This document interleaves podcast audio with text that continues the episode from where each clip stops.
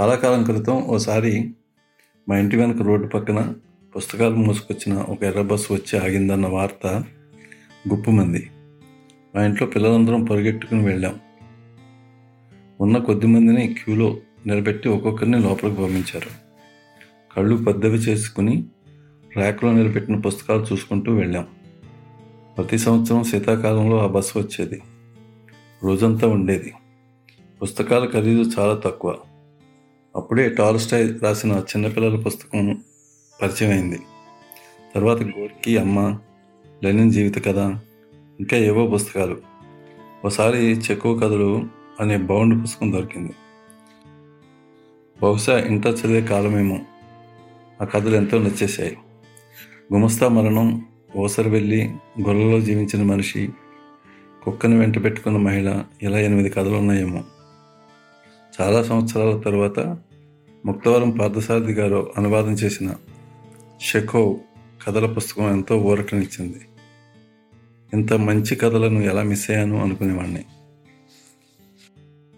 Antony Chekhov పంతొమ్మిది అరవైలో టగన్ rogue పట్టణంలో ఓ మధ్యతరగతి కుటుంబంలో జన్మించాడు.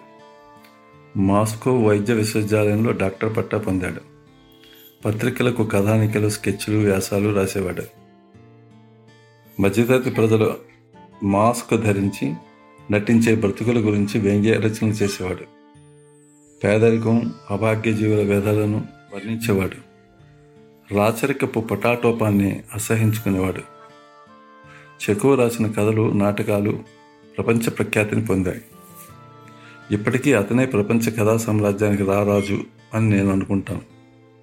పంతొమ్మిది వందల నాలుగులో అతను నలభై నాలుగవ ఏట మరణించాడు. రెండు వేల పద్దెనిమిదిలో మిత్రులతో మాస్కో టూర్ వెళ్ళినప్పుడు నొవడెష్కియా శ్మశానంలో ఆయన సమాధి వద్ద నివాళులర్పించే అదృష్టం నాకు కలిగింది. చెకో మొత్తం ఐదు వందల ముప్పై కథల వరకు రాశాడని ఈ పుస్తకం అనువాదం చేసిన అరుణ ప్రసాద్ గారు అన్నారు. ఏమైనా మెజార్టీ కథలను అనువాదం చేయించాలని తెలుగు పాఠకులకు అందించాలనేది చిరకాల కోరిక.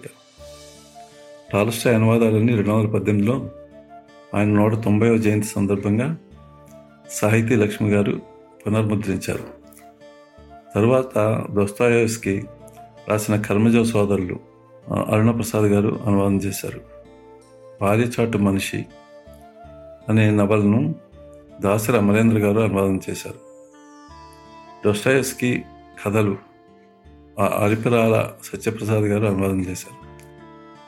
ఇవి మంచి ఆదరణ పొందాయి. అదే ఉత్సాహంతో ఇప్పుడు చెక్కువ కథలు వంద కథలను పార్ట్ వన్గా మీ ముందుకు వస్తున్నాయి. ఇందులో చాలా కథలు తెలుగువారికి కొత్త. కొన్ని కథలు పత్రికల్లో వచ్చి ఉండొచ్చు. కానీ పుస్తక రూపంలో ఇదే మొదటిసారి. అరుణ ప్రసాద్ గారు సుమారు ఆరు నెలల కాలం ప్రతిరోజు ఈ అనువాదం చేశారు. ఆవిడ ఓపిక సహనం సాహిత్యంపై గల ఇష్టం వల్ల ఈ బృహత్ గ్రంథం మీ ముందుకు వచ్చింది. పార్ట్ టూ కూడా మరో వంద పైన కథలతో వచ్చే సంవత్సరం విడుదలవుతుంది. ఈ పెద్ద ప్రణాళికను ఆమోదించి అనువాదం చేస్తున్న శ్రీమతి అరుణ ప్రసాద్ గారికి వెయ్యి వందనాలు. ఎంతో నమ్మకంతో ఈ పుస్తక ప్రచురణకు పూనుకున్న సాహితీ లక్ష్మి గారికి చాలా కృతజ్ఞత. చెక్కో కథలపై గల ప్రేమతో ఈ పుస్తకాన్ని ముందు మాట రాసిచ్చిన మిత్రుడు కథా రచయిత అజయ్ ప్రసాద్కు ఎంతో ప్రేమ భావనలు. సోవియట్ సాహిత్యం అంటే ఎగిరి గంతేసి సహకరించిన అనిల్ భక్తులకు కూడా కృతజ్ఞత అందమైన ముఖ చిత్రాన్ని తయారు చేసిన గిరిధర్ అరసవెల్లి గారికి ప్రత్యేక ధన్యవాదాలు. ఈ గొప్ప పుస్తకం మీ చేతుల్లో ఉంది. చదవండి ఆనందించండి ఆస్వాదించండి. ఇట్లు మీ కొనపరాజు కుమార్ అరుణ్ గారు మీకు శుభాకాంక్షలు. మీరు అనువాదం చేసిన రష్యన్ రచయిత చెకోవ్ కథల పుస్తకం ఈ వారం అందుబాటులోకి వస్తుంది. ధన్యవాదాలండి. మొదటగా మీరు అనువాదాలు ఎప్పుడు మొదలు పెట్టారు? దీని బ్యాక్గ్రౌండ్ ఏమిటి? మాది శ్రీకాకుళం జిల్లా పాల్గొండ అండి. మా నాన్నగారు హై స్కూల్ హెడ్ మాస్టర్గా చేసేవారు. పుస్తక పఠనం మా నాన్నగారు మా అమ్మగారే అలవాటు చేశారు. నాకే కాదు అతని స్టూడెంట్స్ అందరికీ కూడా పుస్తకాలు చదవమని ప్రోత్సహించేవారు. చిన్నప్పటి నుంచి విశాలాంధ్ర నుంచి విశాలాంధ్ర బస్సు వచ్చినప్పుడు వ్యాన్ వచ్చినప్పుడు రష్యన్ సాహిత్యం బాగా ఎక్కువగా చదవడం అలవాటు అక్కడ కొనుక్కుని. సో అలా దోస్తోస్కి టాల్స్టాయ్కి తర్వాత చెకోవ్కి వీళ్ళందరికీ అభిమానులు అయ్యాం కూడా. సో మొదటగా అనువాదాలు చదివింది కూడా అక్కడే. అంటే సోవియట్ భూమి పత్రిక వచ్చేది. తర్వాత టాల్స్టాయ్ కథలు అనువాదాలు చదవడం. తర్వాత అంకుల్ టామ్స్ క్యాబిన్ రంగనాయకమ్మ గారి అనువాదం టామ్ మామిల్ అని అది చదవడం. ఇవన్నీ ఒక రకంగా బహుశా అనువాదాల వైపు ప్రోత్సహించి ఉంటాయి చిన్నప్పుడు పడ్డ బీజాలు. సో ఆ తర్వాత ఎప్పుడు సీరియస్గా అనువాదాలు చేయాలి దీన్ని ఒక కెరీర్ తీసుకోవాలి అలా ఏమీ అనుకోలేదు. తెలియదు కూడా. ఇది ఒక కెరీర్ ఉంటుంది అని. అంటే పెద్ద పెద్ద వాళ్ళు చేస్తారు రంగనాయకం గారు సహవాస్ గారు తెన్నేటి సూరి గారు వీళ్ళ అనువాదాలు అయితే చదివాను. రెండు వేల పంతొమ్మిదిలో నేను ఈ ట్రాన్స్లేషన్ వైపు రావడం జరిగిందండి అనువాదం. ఒక రిలేటివ్ తనకి ట్రాన్స్లేషన్లో కొంచెం హెల్ప్ చేయమని అడిగినప్పుడు చేస్తే తను మీరే చేయొచ్చు కదా అన్నారు. తను జర్నలిజం లో ఉన్నారు. అంటే మీరు ఇంగ్లీష్ నుంచి తెలుగులోకి అనువాదం చేస్తారు ఆ ఇంగ్లీష్ నుంచి తెలుగులోకి అండి. నేను మొదట చేసిన పుస్తకం ప్రజాశక్తి వాళ్ళకి మోదీనామా అని చేశానండి. ఆ తర్వాత కుమార్ గారు ఇలా దోస్తోస్కి నవలలన్నీ తెలుగులోకి తెస్తాను అని అనుకుంటున్నాను. దోస్తోస్కి బ్యాక్గ్రౌండ్ ఏంటంటే యాక్చువల్గా నాకు దోస్తోస్కి ఎలా పరిచయం అంటే డిగ్రీ చదువుతున్నప్పుడు క్రైమ్ అండ్ పనిష్మెంట్ చదివానండి. ఇంగ్లీష్లోనే చదివాను. అంటే అంతవరకు చదివిన సాహిత్యం అంతా ఒక ఎత్తు క్రైమ్ అండ్ పనిష్మెంట్ ఒకటి ఒక ఎత్తు అనిపించింది. అంటే ఇలా కూడా అసలు ఏ మాత్రం గా లేకుండా ఇలా కూడా నవలు రాస్తారు ఇంతలా మానవులను ప్రేమిస్తారు అన్నది నాకు చాలా ఆశ్చర్యం అనిపించింది అప్పటి నుంచి నేను దోస్తోస్కి వీరాభిమానిగానే ఉన్నాను. సో ఇలాంటి ఒక ప్రాజెక్ట్లో నాకు కూడా అవకాశం వస్తే బాగుండు అనుకున్నాను. అలాగే అతనికి కూడా నా గురించి తెలిసి కరంజో బ్రదర్స్ చేయడానికి అవకాశం ఇచ్చారు. రచయితగా ఒక కథను మొదలుపెట్టి రాయడానికి ఇంకో రచయిత చేసిన కథని అనువదించడానికి వీటి రెండిటి మధ్యలో మీకు కనిపించే తేడా ఏంటి? ఛాలెంజెస్ ఏంటి? ఇది మంచి క్వశ్చన్ అండి. యాక్చువల్గా ఒక ట్రాన్స్లేటర్ యాక్చువల్గా అడగవలసిన ప్రశ్న మీరు అడిగారు. అంటే ఎక్కువ మ- మనం ఎప్పుడైనా ఏదైనా చదివిన ట్యాగోర్ కథలు చదువుతాం. శరత్వి చదువుతాం. మనం ఏమనుకుంటాం? ట్యాగోర్ని చదివామని అనుకుంటాం. కానీ ఆ ట్రాన్స్లేటర్ పేరు సాధారణంగా చూడం కదా. అంటే వాళ్ళకి క్రియేటివిటీ అవసరం లేదు అని మన ఉద్దేశం కానీ కాదండి. ఏంటంటే ట్రాన్స్లేటర్స్ కూడా మొన్న ఏదో మీటింగ్లో కూడా ఎవరో అన్నారు. రచయిత ఫాదర్ లాంటి వాడైతే ట్రాన్స్లేటర్ మదర్ లాగా. ఎందుకంటే అంటే కన్నడం వీళ్ళు కూడా కంటారు యాక్చువల్గా సో క్రెడిట్ పెట్రియార్కల్ సొసైటీలో ఫాదర్ కే వెళ్తుంది అని ఒక మాయా పండిట్ అని ఆవిడ అన్నారు ఒక ఫేమస్ ట్రాన్స్లేటర్. అంటే నాకు అది నిజమే అనిపించింది. రచయిత గొప్ప ట్రాన్స్లేటర్ గొప్ప అన్ని కాంట్రవర్సీ జోలికి మనం పోవద్దు. కానీ నేను అనేది ఏంటంటే రచయితకి తను రాయడానికి ఒక స్వేచ్ఛ ఉంటుంది. తనకి నచ్చినట్టు తన క్యారెక్టర్స్ని మలుచుకోవడానికి కావాల్సిన చోట మలుపులు తిప్పడానికి ఒక స్వేచ్ఛ అతని క్రియేటివిటీకి హద్దులు ఉండవు. ఆయన ఇష్టం వచ్చినట్టు మార్చుకోగలరు. కానీ ఆయన లేదా ఆవిడ ఎవరైనా రచయిత లేదా రచయిత్రి ట్రాన్స్లేటర్కి ఏంటంటే అంతే అమౌంట్ ఆఫ్ క్రియేటివిటీ పెట్టాలి. ట్రాన్స్లేషన్ అంటే it is not just a play of words అండి. ఒక లాంగ్ రెండు లాంగ్వేజ్లు వచ్చినంత మాత్రం ట్రాన్స్లేషన్ అయితే అయిపోదు.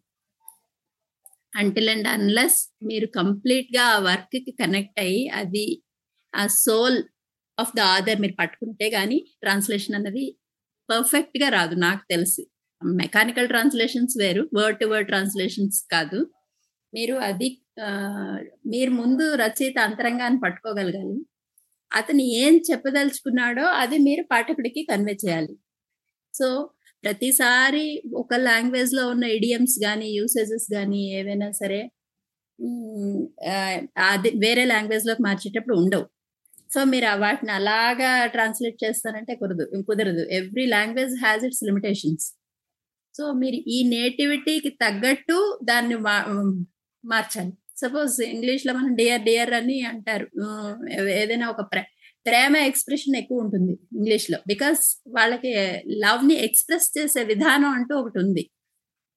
తెలుగులో మనం లవ్ని చాలా తక్కువగా ఎక్స్ప్రెస్ చేస్తాం కదా. ప్రియా ప్రియా అని ఎవరు అంటే ఇప్పుడు డియర్ అంటే అక్కడ తల్లి కొడుకుని పిలవచ్చు భర్త భార్యను పిలవచ్చు భార్య భర్తను పిలవచ్చు ఎవరైనా సరే. It's a common expression there అదే మనం చేయాలి అంటే మీకు ఎలా but you have to convey that that feel should be conveyed so అంటే నేను చెప్పింది జస్ట్ ఒక ఎగ్జాంపుల్ అండి. ఒక వర్డ్ గురించి. అలా మీరు యూసేజెస్ కానీ వాట్ ఎవర్ ఇట్ ఈస్ మీరు సోల్ ఆఫ్ ద అదర్ కథలో కూడా చాలా సార్లు అక్కడికి ఇక్కడికి నాట్ ఓన్లీ లాంగ్వేజ్ కల్చర్లో తేడా ఉంటుంది. మీరు ఒక లాంగ్వేజ్ ఎప్పుడు ఒక కల్చర్ని రిప్రజెంట్ చేస్తుంది కదా. ఇప్పుడు రష్యన్ నుంచి ఇంగ్లీష్లోకి. అంటే రష్యన్ లాంగ్వేజ్ రష్యన్ కల్చర్ని ఇంగ్లీష్లోకి తెచ్చారు ఆవిడ కాన్స్టెన్స్ గార్నెట్ కానీ ఇంకొకటి. కానీ మళ్ళీ మనం దాన్ని తెలుగులోకి తీసుకురావాలి. సో వీ హ్యావ్ లిమిటేషన్స్ అది మనకి అర్థం అవ్వాలి ఆ ప్రాసెస్ అంతా తెలుగు వాళ్ళకి. సో కస్టమ్స్ కల్చర్ రిలిజియన్ ఇలా ఎన్నో ఉంటాయి. అవన్నీ వాటి గురించి ట్రాన్స్లేటర్కి ఒక బేసిక్ అవగాహన అన్నది ఉండాలి. ఏం మాట్లాడుతున్నారు? ఇప్పుడు బ్రదర్స్ కరంజోవ్ రాసేటప్పుడు కానీ చెకో కథలు రాసేటప్పుడు కానీ అక్కడ రష్యాలో ఏం జరిగింది? నూట యాభై ఏళ్ళ కిందటి ఆల్మోస్ట్ నూట యాభై ఏళ్ళ కిందటివి ఈ రచనలు. సో ఇప్పుడు ప్రజెంటే రీడర్ వాటిని ఎలా రిసీవ్ చేసుకుంటారు అంటే మనం అలా తెచ్చి ఏదో ఒకటి ఎత్తేస్తే వాళ్ళకి కష్టం అవుతుంది కదా. సో ముందు మనం కన్వే చేయాలంటే మనకి ఐడియా ఉండాలి. అప్పుడు పరిస్థితి ఏంటి? అక్కడ ఎవరు పరిపాలించారు? ఏంటి? తర్వాత అప్పుడు సమాజం ఎలా ఉంది? అవన్నీ మనం ఫుట్ నోట్స్ ఇవ్వచ్చు ఇవ్వకపోవచ్చు బట్ మనకంటూ ఒక అవగాహన ఉంటే అప్పుడు మనం క్రిస్టియన్ ఫిలాసఫీ ఉంటుంది అందులో. తర్వాత సోషలిజం గురించి ఉంటుంది బ్రదర్స్ కరంజోలో బాబుల్ టవర్ అంటారు అతను. తర్వాత గ్రాండ్ ఇంక్విజిటర్ అంటే ఒక మతాధికారి దేవుడితో ఒక ఎన్కౌంటర్ ఉంటుంది. అంటే దట్ నాకు తెలిసి that is the most heroic episode in any literature. డైరెక్ట్గా ఒక మతాధికారి అంటే ఒక పోప్ స్థాయి మనిషి. దే ప్రత్యక్షంగా దేవుడితో వాదిస్తాడు. అంటే దానికి మనకి బ్యాక్గ్రౌండ్ ఏంటంటే ఆటో అని స్పెయిన్లో అన్యమతస్తుల్ని కాల్చి చంపేసేవారు కంప్లీట్గా అంత క్రూరంగా. సో అటువంటి పరిస్థితుల్లో దేవుడే వస్తాడు అని ఒక ఊహతో ఒక కథ నడుస్తుంది. దేవుడు వచ్చినప్పుడు ఈ మనిషి ఈ మతాధికారి ఎలా రిసీవ్ చేసుకున్నాడు అతను దేవుడు అని తెలిసి అతనితో ఏం మాట్లాడాడు? అంటే మనకి బేసిక్గా బైబిల్ మీద కొంత అవగాహన ఉండాలి. ఇలాంటివి చేయాలంటే. క్రిస్టియానిటీ గురించి అవగాహన ఉండాలి. అలాగే నాకు కరంజో బ్రదర్స్ చేసినప్పుడు నాకు కొత్తగా ఒక విషయం తెలిసిందండి. ఈ గ్రాండ్ ఇంక్విజిటర్కి ముందు ఒక చాప్టర్ ఉంది. రెబెలియన్ అని తిరుగుబాటు అని. అందులో పీక్ క్రూరత్వం చెప్తాడు. దోస్తోస్కి మనిషిలో ఎంత క్రూరత్వం దాగి ఉంటుంది. అంటే నేను అది చదువుతున్నప్పుడు ఒక వారం రోజుల పాటు ఏడుస్తూనే ఉన్నా నేను చేయలేనేమో అనుకున్నాను. అంటే ఇంత దారుణంగా ఉంటాడు ఆ మనిషి నిజంగానే అంటే నిజంగానేనండి. మనకు కూడా పేపర్లో అప్పుడప్పుడు న్యూస్లు కనిపిస్తూ ఉంటాయి కదా. పిల్లలు తమ సొంత పిల్లల్ని తమే హింసించి లేదా ఇంకొక అఘాయిత్యం చేసే తండ్రులు తల్లులు చంపేసేవాళ్ళు నానా యాతనలు పెట్టాం. అంటే అదొక సైకాలజీ. హ్యాడ్ అన్న ఎక్స్ప్రెషన్ నుంచి సాడిజం వచ్చిందని నేను అనుకున్నాను. కానీ కాదండి డీసెట్ అని ఒక ఫ్రెంచ్ పెద్ద మనిషిని అతని గురించి చదివినప్పుడు అయితే నేను చాలా భయపడ్డాను కూడా నిజానికి. అంటే మనకి రాక్షసులు అన్నది మన పురాణాల్లో జస్ట్ కొమ్ములు కూరలు వాటితో ఎక్స్ప్రెషన్స్తో వదిలేస్తారు. అంత డీ డీటెయిల్స్ మనకి ఇవ్వరు లేదా మనం చదవలేదు. అంటే వాళ్ళు చేసే అఘాయిత్యాలు ఇలా ఉంటాయి అన్నది తెలిసింది నాకు. డిసైడ్ చేసిన అంటే ఒక కైండ్ ఆఫ్ అది ఏమంటారు దాన్ని? ఒక క్రూరత్వం. ఆ సెక్షువల్ రిలేషన్స్ ఆ క్రూరత్వం మనిషిని అని అణిచివేయడం ఆడపి ఆడవాళ్ళని పిల్లల్ని. అది చదివి నేను చాలా భయపడ అంటే అది ఇంటడ అప్పుడు నేను డిసైడ్ పేరు మాత్రమే మెన్షన్ చేస్తాడండి కరంజో. ఎవరి డిసైడ్ సాడిజం అన్న అప్పుడు దాని గురించి డీప్గా చదివినప్పుడు నేను నిజానికి భయపడ్డాను. సో అంటే మనకి అందులో మనం పూర్తిగా లీనం అయిపోతాం అనమాట నిజంగా ట్రాన్స్లేట్ చేయాలి అంటే ఏదో ఒకటి కూర్చుని మీకు ఇంగ్లీషు తెలుగు లేదా తెలుగు కన్నడ తెలుగు రష్యన్ ఏదో అలా వచ్చేస్తే చాలదండి. ఆ వర్డ్కి మీకు మీనింగ్ తెలిసిపోయినంత మాత్రం చాలదు. You live the life of the other and again you have to carry it to your readers. So you don't know who the readers are. అంటే రచయితకు కూడా తెలీదు బట్ అతనికి ఒక టార్గెట్ రీడర్స్ ఎవరో ఉంటారు. సో మీరు ఎప్పటిదో ఎస్పెషల్లీ ఒక నూట యాభై ఏళ్ళ కిందటిది రెండు వందల ఏళ్ళ కిందటిది నవల తెచ్చి చేస్తున్నప్పుడు the responsibility is more I feel so translator కష్టాలు పీత కష్టాలు పేతవే అని ట్రాన్స్లేటర్ కష్టాలు ట్రాన్స్లేటర్ ఉంటాయి. అంటే నేనేమంటున్నానంటే ఇది చాలా కష్టపడిపోయి యాతన పడిపోయి మేము చేస్తాము అని చెప్పటం లేదు. Until and unless you love that work and you have a passion about that work or the other సరైన ట్రాన్స్లేషన్ రాదండి. దట్స్ వాట్ ఐ ఫీల్ అందుకనే ప్రతిదీ మనం చేసేలేం ప్రతి జానరా మనం చేసేలేం మనకి అంటూ ఒకటి ఏదో ఒకటి ఉంటుంది. దానికే కనెక్ట్ అవుతాం. అదే చేయగలం కరెక్ట్గా. చెకోవ్ విషయానికి వస్తే చెకోవ్ని మీరు ఎప్పుడు చదివారు? అది చదివినప్పుడు మీ అనుభూతి ఏంటి? ఎయిత్ నైన్త్ ఇంటర్మీడియట్ ఈ ప్రాంతాల్లో అందరికీ కంపల్సరీ ప్రపంచ పాఠకులు అందరూ చెకోవ్ ఒక కథను చదువుతారండి. ఎస్పెషల్లీ వంకా జుకోవ్ కథ చదవని ప్రపంచ పాఠకుడు ఎవ్వరూ ఉండరు.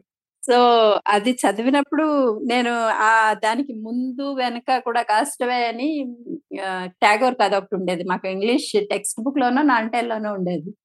బా ఏం కథలు? నిజంగా ఇద్దరు భలే ఏడిపించారనమాట చెకో మన చెకో టాగోర్ మన టాగోర్. సో అప్పటి నుంచి చెకో అంటే ఒక మన్ అంటే ఒక మానవత్వం కలిగిన రచయిత అని అప్పుడు ఫీల్ అయ్యాను ఇంటర్మీడియట్లో ఆ తర్వాత ఫర్దర్గా నేను పర్స్యూ చేయలేదు.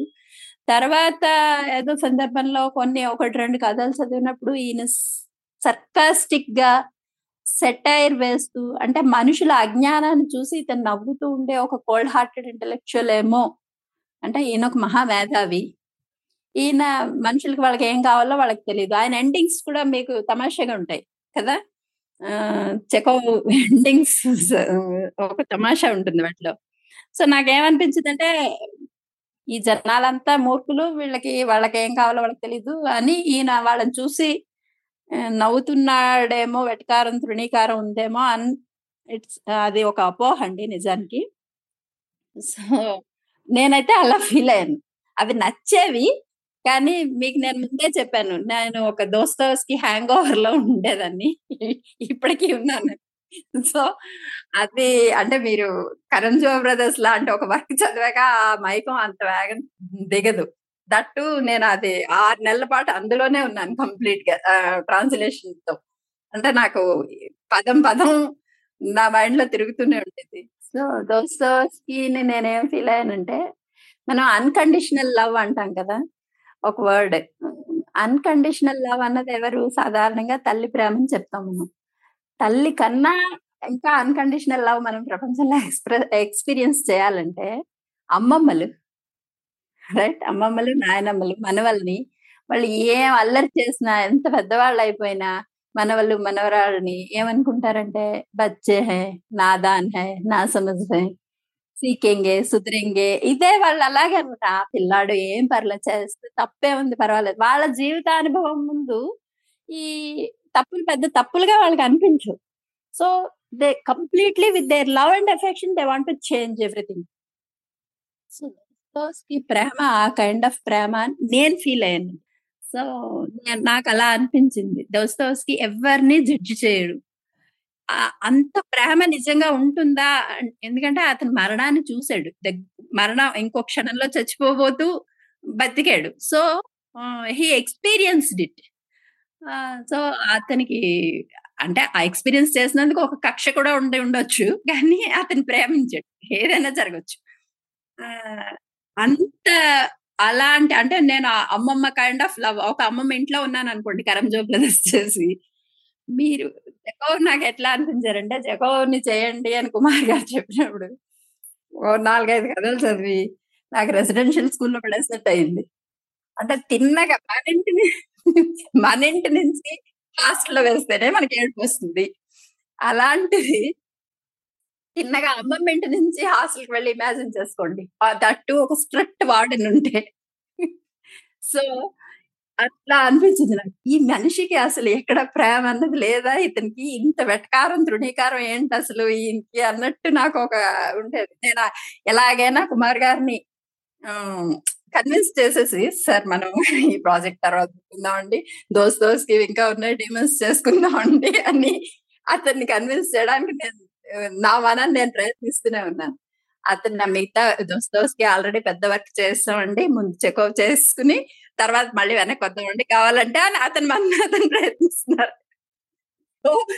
మా ఇద్దరికి ఆల్మోస్ట్ ఒక వన్ మంత్ ఇది నడిచింది. ఆయన డిమాండ్స్ తెప్పించారు. నేను అంటే ఈ పాటికి అది వచ్చి ఉండాలి ట్రాన్స్లేషన్ యాక్చువల్గా. చేస్తాను అని స్టార్ట్ చేసే ఆయన ఆపిమన్నారు. ఆపేసి నేను మీకు చెకో పంపిస్తాను. అన్ని నాకు లింకులు పెట్టండి. సో ఎన్ని ఉంటే అన్ని మనకి పుస్తకాలు కొనేసి చేసేద్దాం ఇదంతా ఒక అంటే అపోహ మాత్రమే. నిజంగా చెకో అలాంటి అతను కాదండి. నేను చెకో పుస్తకం పట్టుకుని ప్రజలకి ఇది చెప్పబోవటం లేదు ఇలా నేను అంటే నేను మీకు చెప్పాను ఎయిటీన్ నైన్టీస్కి ముందు రాసిన వాటిలో అతను ఒక మేధావి కాబట్టి ప్రజల అజ్ఞానాన్ని చూసి అతని బాధతోనే అలా రాశాడు. అంటే వీళ్ళకి ఏం కావాలో వీళ్ళకి తెలియదు. కానీ నేను ఎప్పుడు చెకో పక్షపాతిని అయిపోయానంటే ward number six చదివాకండి. Ward number six is like a Bhagavad Gita. Simply అది వార్డ్ నెంబర్ సిక్స్ అందులో ఒక ఒక్క వాక్యం చెప్తాను వినండి. పిచ్చాసుపత్రులు జైళ్ళు లేని ఒక సమాజాన్ని మన ముందు తరాలు చూస్తాయి అని అతను చాలా కాన్ఫిడెంట్గా ఒక క్యారెక్టర్ చెప్పిస్తాడు. అంటే ఎంత బ్యూటిఫుల్ డ్రీమ్ మనకి మార్టిన్ లూథర్ కింగ్ డ్రీమ్ గుర్తొస్తుంది? I have a dream that one day అని ఆయన చెప్తాడు కదా ఒక మంచి సమాజం కోసం. సో అంటే ఇది మొత్తం ప్రపంచాని కోసం ఇతని కన్న కళ. పిచ్చాసుపత్రి లేని జైళ్ళు లేని ఒక నేరరహిత సమాజం ఏర్పడుతుంది అని ఒక నమ్మకం. అండ్ వార్డ్ నెంబర్ సిక్స్లో ఆయన చెప్పింది మనకి భగవద్గీతలో కర్మణ్యేవాది కారస్తే నీ పని నువ్వు చెయ్యి. నీ పని పని చేయడానికి మాత్రమే నీకు అర్హత ఉంది. అంతేగాని నువ్వు మెట్ట అంత మనం అంటాం మనం ఫస్ట్ చెప్పేది ఏంటి? ఏదైనా సరిగ్గా లేదు అంటే తలరాతండి. ఫస్ట్ చెప్పేది తలరాత వాళ్ళ డెస్టినీ అన్ని ఫిక్స్డ్. ముందే నీ జన్మ నీ మొత్తం నీ డెస్టినీ అంత ఫిక్స్ అయిపోయింది. సో నువ్వేం చేసినా దాన్ని మార్చుకోలేవు. ఇది ఇది కాదు రైట్ ఫిలాసఫీ. అయితే ఒక క్యారెక్టర్ చేత ఈ ఫిలాసఫీ అంతా చెప్పిస్తాడు ఆయన. మనకి ముందే ఏమనిపిస్తుందంటే ఆ క్యారెక్టర్ డిస్క్రిప్షన్ చూసి ఆండ్రీ ఎఫ్ మిచ్ అని డాక్టర్. ఆ క్యారెక్టర్ డిస్క్రిప్షన్ చూసి ఆయన ప్రొటాగనిస్ట్ ఏమో అనుకుంటాం నేను కూడా అలాగే అనుకుంటాను. అర్రే ఎంత ఇలాంటి మనిషి అని సగం కథ చదివి ఆపేద్దాం అనుకుంటే అనుకున్నాను. తీరా పూర్తిగా చదివాక మీకు విజీ డిఫరెంట్ చెకోఫ్. అండ్ ఆ తర్వాత ఇంకా తిరిగే లేదండి. చెకోఫ్ నేను వీరాభిమాని అయిపోయాను. అంటే ఇంత ప్యూర్ ఇది చూడండి అసలు మామూలుగా కథలు రాయడం వేరు. ఇలాంటి ఒక అంటే సమస్త మానవాళిని అతను ప్రేమించాడు. అండ్ ఒక ఎలాంటి సమాజం కోసం కలకన్నాడు అది వస్తుందని నమ్మాడు. అంటే ఎంత ఆప్టిమిస్ట్. అంటే నువ్వు తీసిన గోతిలో నువ్వు పడతావు అన్న సిద్ధాంతం ఆయన చెప్పాడు. నువ్వు నీ చేతిలో ఒక పని ఉంటుంది. మీరు ఒక స్కూల్ టీచరో లేకపోతే ఏదో అయ్యి ఆ పని మీరు చేయాలి. చేస్తే నలుగురు జీవితాలు ఒక డాక్టర్ కొని. సో మీరు అందులో అతను పిచ్చాసుపత్రిలో డాక్టర్. అతను చేయగలడు. చేస్తే అక్కడ సిచ్యుయేషన్ బాగుపడుతుంది. కానీ అతను ఏం చేయడు. దానికి ఫిలాసఫీ చెప్తాడు. ఇది అంతే ఎక్కడైనా ఇక్కడైనా పెద్ద డిఫరెన్స్ ఏం లేదు. మీరు వెచ్చటి గదిలో కూర్చున్నా పిచ్చాసుపత్రిలో ఉన్నా ఏదైనా it is all matter of అంటే మీ అంతరంగానికి సంబంధించిన విషయం ఇది అని. బట్ ఫైనల్గా ఏమవుతుందంటే ఈయన కూడా అదే హాస్పిటల్లో చేరుతాడు. నేను మొత్తం కథ చెప్పేయడం కరెక్ట్ కాదేమో. సో అంటే నువ్వు చెప్పింది నీ వరకు తన దాకా వస్తే గానీ తెలియదు. మనం బయట వాళ్ళకి చెప్తాం ఫిలాసఫీ నీ వరకు వచ్చాక నువ్వు దాన్ని అప్లై చేసుకోగలవా లేదా? అది question so part number six is just like Bhagavad Gita అండి. ఆ తర్వాత one by one one by one అద్భుతమైన కథలు. నాకు నిజంగా చెక్లో మహానుభావుడు అంతవరకు మీకు ఉత్కంఠ కలిగించే సన్నివేశాలు సస్పెన్స్లు లేకపోతే ప్రేయసి ప్రియలు వర్ణనలు లేకపోతే అలాంటివి ఏమీ ఉండవు. మీకు అంటే ఒక చదివితే ఫ్లాట్ స్టోరీ అనిపిస్తుంది. కానీ మళ్ళీ చదవాలని మాత్రం ఖచ్చితంగా అనిపిస్తుంది. ఒక మెచ్యూరిటీ వస్తుంది మళ్ళీ చదవాలి అనిపిస్తుంది. అరే ఇలాంటి మనిషిని మనం ఎక్కడో చూసామే అనిపిస్తుంది. లేదా మనమే ఇలాంటి మనుషులమేమో అనిపిస్తుంది. ఆ మనం కూడా ఇలాగే బిహేవ్ చేసామేమో అనిపిస్తుంది. కొన్నిసార్లు సర్దుకోవాలనిపిస్తుంది. కొన్నిసార్లు ఏడవాలనిపిస్తుంది. ఎందుకంటే ఆ తప్పులు అక్కడ కనిపిస్తూ ఉంటాయి మనం చేసే తప్పులు. సో ఇప్పుడు రోషెల్స్ ఫిడె ఫిడెల్ అనే ఒక కథ ఉందండి మీరు చదివే ఉంటారు. అది అందులో ఒక ఫిడ్లర్ ఉంటాడు ఆయన మామూలుగా శవపేటికలు తయారు చేస్తుంటాడు అందులో చెకోవ్ తరహా హాస్యం ఉంటుంది ఆయన పెద్ద బిజినెస్ ఉండదు అని. ఎందుకంటే అక్కడ అందరూ యంగ్ పీపుల్ ఉంటారు ఆ ఊళ్ళో ఎవరు చచ్చిపోతూ ఉంటారు కాబట్టి కాఫీన్లకి డిమాండ్ సో అట్లాంటి అక్కడ అక్కడ మీకు చెడుకులు తగులుతూ ఉంటాయి. చిన్న హాస్యం. ఆ అయితే ఆయన భార్యకి జబ్బు చేసి చనిపోయే స్టేజ్ వచ్చినప్పుడు హాస్పిటల్కి ఏదో పట్టుకెళ్తాడు. ఆ, మొత్తం మీద భార్య చనిపోతుంది. హాస్పిటల్లో పేదవాళ్ళకి సమంగా ట్రీట్మెంట్ ఉండదు. అది ఇది అని కొనిస్తాడు అయిపోతుంది. చని చనిపోయే ముందు భార్య కళ్ళల్లోకి ఇతను చూసినప్పుడు ఆమె కోసం కూడా కాఫీని తయారు చేస్తాడు. చూస్తే చనిపోయే ముందు ఆమెకి ఏమనిపించాలి నలభై ఏళ్ళ యాభై ఏళ్ళ జీవితం ఇద్దరు కలిసి గడిపారు. సో ఆమె బాధపడాలి ఏడవాలి ఈయనతో ఏదైనా అయ్యో వెళ్ళిపోతున్నాను అని మాట్లాడు. ఆమె కళ్ళల్లో ఒక వెలుగు కనిపిస్తుంది. ఆ ఒక పెదవుల మీద ఒక చిరునవ్వు కనిపిస్తుంది. అంటే నాకు లిబరేషన్ దొరుకుతోంది అన్న టైప్ అని. అది ఆమె చనిపోయి ఆ ఫ్యూనరల్ అవే అయిపోయి ఈయన్ని వెంటాడుతుంది. ఇట్ హార్ట్స్ ఆ వెలుగు ఆ చిరునవ్వు ఈయన్ని వెంటాడతాయి. సో ఈయన ఏమనుకుంటాడంటే బాధపడాలి కదా? ఎందుకు నవ్వింది? ఎందుకు ఆమెలో ఒక సంతోషం ఒక వెలుగు ఎందుకు కనిపించాయి ఆ కళ్ళల్లో? అప్పుడు ఆలోచిస్తే ఇద్దరు లైఫ్ని ఆలోచిస్తే తన ఆమె ఈ ఇన్నాళ్ళు సహజీవనంలో తన ఆమెను ఎప్పుడు మనిషి మనిషిగా ట్రీట్ చేయలేదు. ఒక పంచింగ్ బ్యాగ్ లాగా. అంటే తన కోపతాపాలు తన అవసరాలు వీటన్నింటికి అక్కడ ఒక మనిషి ఉంది ఆమెతో కలిసి జీవిస్తున్నాను. అంతే తప్ప ఆమె ఇష్ట ఇష్టాలేంటి ఒకనాడైనా ఒక ప్రేమ పూరితమైన మాట so I think you understood ఇంకా నేను మళ్ళీ డీటెయిల్డ్గా చెప్పవలసిన లేదు. సో అంటే మీకు కళ్ళలో నీళ్ళు వస్తాయి. ఎందుకంటే ఇట్ హ్యాపన్స్ చాలా మంది జీవితాల్లో ఇది జరుగుతుంది.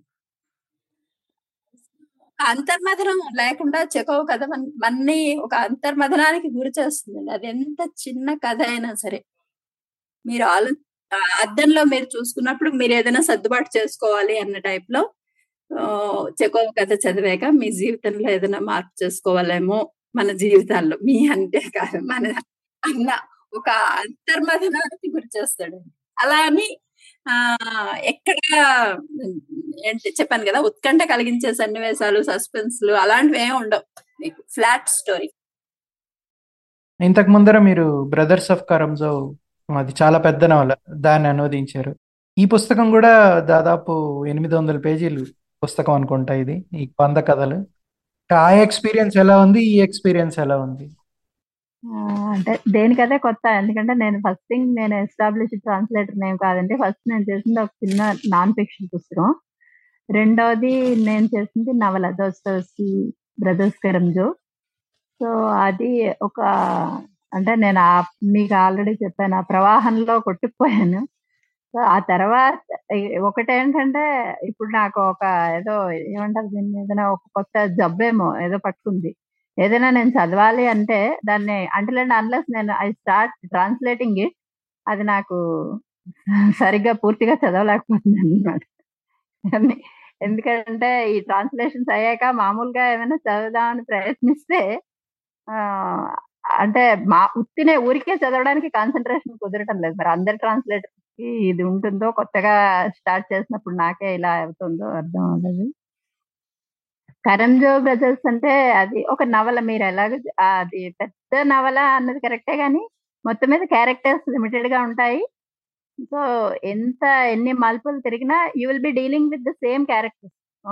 కొన్ని సెట్ ఆఫ్ క్యారెక్టర్స్. అవే క్యారెక్టర్స్. అదే షార్ట్ స్టోరీస్కి వచ్చేసరికి మీరు ప్రతి రో రోజు ఒక కథ చేస్తాం అనుకోండి సపోజ్. ఒక్కొక్కసారి రెండు రోజులు పట్టొచ్చు ఒక రోజులో అయిపోవచ్చు పెద్ద కథలు అయితే వారం పది రోజులు పట్టొచ్చు. సో మీకు మూడ్ ప్రతిసారి మారిపోతూ ఉంటుంది. క్యారెక్టర్స్ మారిపోతూ ఉంటాయి మూడ్ మారిపోతూ ఉంటుంది. అండ్ సిచ్యుయేషన్స్ అన్ని మారిపోతుంటాయి. సిచ్యుయేషన్స్ అక్కడ నవల్లో కూడా మారుతాయి బట్ క్యారెక్టర్స్ మీకు ఒక అవగాహన ఏర్పడుతుంది క్యారెక్టర్స్ మీద అక్కడ. ఇక్కడ మీరు everyday you will be dealing with new characters. So అది అంటే పేర్లు ఒకటే కాదు పేర్లు ఎదురుగా పుస్తకంలో కనిపిస్తూ ఉంటాయి. కానీ అది ఎలాంటి క్యారెక్టర్ అన్నది మళ్ళీ మీరు అందులోకి మళ్ళీ వెళ్తూ ఉండాలి. పరకాయ ప్రవేశం దాని చూడండి సో నవల అన్నది ఒక మొత్తం ఆరు నెలల పాటు ఒక ఎక్స్పీరియన్స్. ఒక కొంతమంది ఎన్ని ఆ క్యారెక్టర్స్ తెచ్చి మన మనం వాళ్ళతో జీవించాం. కానీ ఇప్పుడు ఏంటంటే రోజు రోజు కొత్త కొత్త క్యారెక్టర్స్ వస్తూ ఉంటారు. వాళ్ళతో మనం ఫ్రెండ్షిప్ చేయడం ఏదో ఒకటి మొత్తం మీద వాళ్ళని అర్థం చేసుకుంటూ ఉండాలి. ఏ రోజుకి ఆ రోజు ఫ్రెష్గా అది that is the difference I I found అండి. అంతకంటే మించి ఏమీ అనిపించలేదు. ఎందుకంటే మోస్ట్లీ సెట్టింగ్స్ అన్ని రష్యన్ సెట్టింగ్స్ రెండింటివి. తర్వాత ఇద్దరు చాలా మానవతావాదులైన ఆధర్స్ కాబట్టి నాకు అంతకు మించి పెద్దగా డిఫికల్టీ ఏమి అనిపించదు. ఇవి ఇవి డిఫికల్టీ అని కాదు. This is a different situation that is a different situation ఇది మొదటి భాగం అని విన్నాను నేను. ఇప్పుడు వచ్చే పుస్తకం వంద కథలతోటి. దీంట్లో మొత్తం ఎన్ని భాగాలు రాబోతున్నాయి ఈ చెకో కథల్లో? అంటే చెకోవి ఒక ఐదు వందల ముప్పై వరకు స్టోరీస్ ఉన్నాయండి. ఒక మూడు అట్లీస్ట్ మనకి అవైలబుల్ ఉన్నవి ఒక మూడు వందల స్టోరీస్ వరకు ఉంటాయి. సో ఇంకో- ఒక ఒకటి కానీ రెండు కానీ భాగాలు రావడానికి ఆస్కారం ఉంది. అంటే ఇంకో భాగం వస్తుంది. ఇది కాకుండా. ఇంకొక భాగం తప్పనిసరిగా వస్తుంది. ఇంకో కూడా రావచ్చు. ఎందుకంటే నోవెల్లాస్ కూడా కలిపితే. మీకు శుభాకాంక్షలు. ఈ పుస్తకం బాగా పెద్ద సక్సెస్ కావాలని ఆశిస్తున్నాను. Thank you very much. ధన్యవాదాలండి. నమస్తే.